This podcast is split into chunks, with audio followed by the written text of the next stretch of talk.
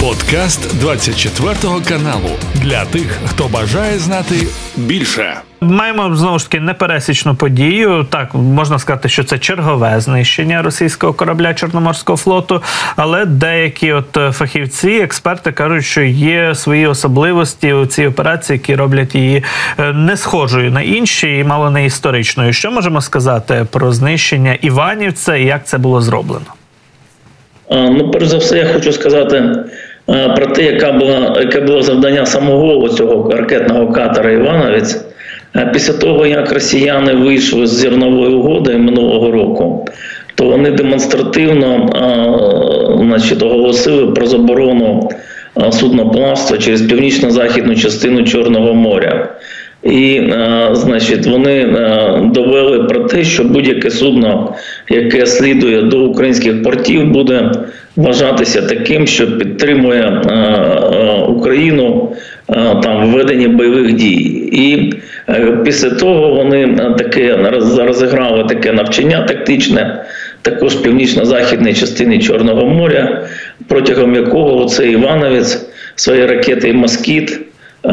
Поразив в якості мішені наш корвет Тернопіль. Це був самий такий новий е, корвет, який в 2006 році був прийнят до складу військово-морських сил, а в 2014 році росіяни його захопили в Криму. От. І з того моменту, з липня місяця, два таких катера а, а, значить, постійно знаходились в Донузвалі, це Західний Крим, в готовності до виконання ракетних ударів по суднам, якщо б вони е, е, ну, мали намір е, пройти, зайти в порти нашого узбережжя. І Одеса, і і Очаків, можливо, Миколаїв. От. Ну, Я маю на увазі через цю центральну частину моря, не через той коридор, який зараз встановлений в межах Тергот, а іменно через відкрите море. І якщо вони виходять от туди, от трошки із Донузвалого озера, і біля Тарханкута у них були стартові позиції вогневі, і оттуда вони достають своїми ракетами фактично скрізь. Можуть знищити оце судно. Ракети досить потужні. Вони, незважаючи на те, що їм там вже 40 років, можливо, але це була одна із самих таких, ну скажімо, потужних ракет протикорабельних в історії світу, яка була створена. От, Оця от ракета Москіт. А от і такі кораблі там постійно перебували. А от я думаю, що наші військові про це знали. А в межах, скажімо, континентальної частини вони знаходяться під прикриттям систем ППО С-400. Але ну тут вони їх якимось чином підловили. В черговий раз, коли оцей Івановець вийшов із озера Донузлав, до нього потихеньку значить, наблизились оці от ударні дрони наші морські. І, е, е, значить, ну фактично зненацька нанесли по ньому удари. Я так розумію, що ну екіпаж він намагався щось оборонятися, тому що ми бачимо там оці сліди від куль, нібито. Ну є така інформація, що на кораблі фактично не було тепловізорів які можуть забезпечити ну, виявлення таких цілей, як надводні дрони. Єдиний, який був, лежав в сейфі командира корабля. От. Таким чином, перший дрон вдалося, значить, цей катер він втратив ход, він його ударив, втратив ход. А потім уже іншими дронами вони от там є така характерний підход дрону, і він фактично зайшов всередину корабля в пробоїну. Під от контейнером відсіком ракет ударних, і там вибухнув, я так розумію, повністю був знищений корабель. І ну, фактично миттєво він втонув. Я думаю, що, скоріш за все, весь екіпаж також загинув в той момент. Е, про озеро Донузлав е, ще хотів би вас спитати. Про екіпаж обов'язково запитаємо, як росіяни будуть чи не будуть визнавати загиблими цих моряків. Але чому саме у цьому районі Криму біля Донузлаву тримають росіяни, розташовують от такі свої ракетні катери, кораблі? В чому особливість цієї водойми чи цієї частини Криму? Ми бачимо там, наприклад, із супутникових знімків, що там є певні особливості прибережної зони, які майже роблять це озеро закритим. Чи вважають росіяни, що це безпечна така бухта для їхніх кораблів. І я так розумію, що і раніше і українські військові, і український флот теж там розташовувався і використовував Донозлав як свою базу. Ну, взагалі, оце озеро Донузлав, там дійсно була велика база, побудована ще в радянські часи. Там знаходилась дивізія десантних кораблів.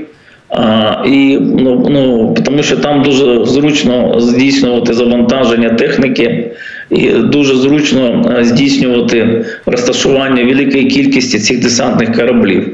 Там були такі великі десантні кораблі, як оці от проект 775, які ми знаємо, от яких недавно ми е, от той же самий Новочеркаск.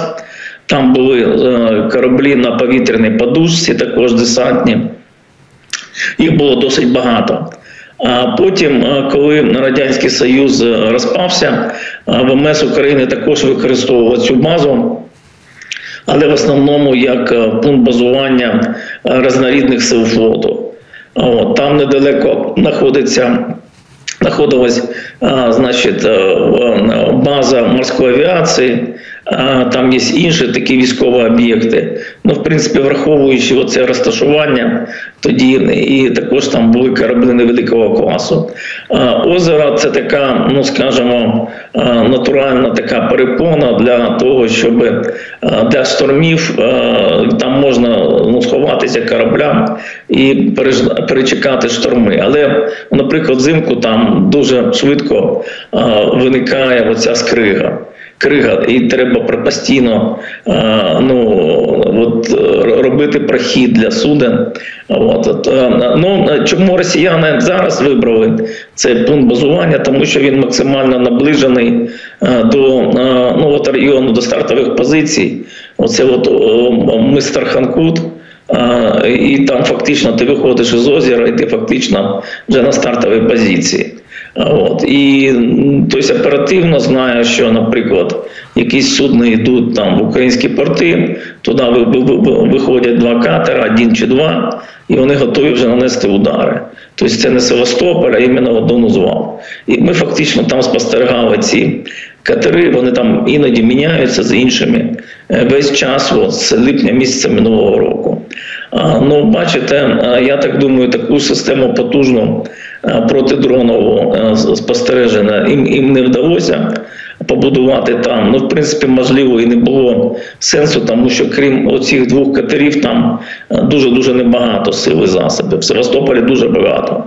Там і судно забезпечення, і бойові кораблі. І вони думали, що ну, якимось чином на авось, що їх це не значить, не зачепить. Але я так розумію, що наші військові провели розвідку обстеження і виявили е, момент, коли е, от такий катер найбільш вразливий, і от був нанесений такий удар. І буквально останнє коротке питання. Зрозуміло, що це така суттєва втрата цей ракетний катер для Росії, тому що їх всього було три. І От вчора, у ніч на 1 лютого, один з них вдалося підбити. Якщо говорити про суму, то це 70-80 мільйонів доларів. Але якщо говорити загалом про відновлення, чи взагалі є у росіян ресурси підняти і відновити цей катер, чи все ж таки їм можна вже його, скажімо так, ставити до екземплярів Москви? Ну, відновлення ніякої перспективи немає, тому що там дуже серйозне пошкодження. У них є катери, які вони зараз будують нові. Той же самий, е, е, ну, наприклад, ті ті катери, які будуються каракурт в заводі в, в Керчі.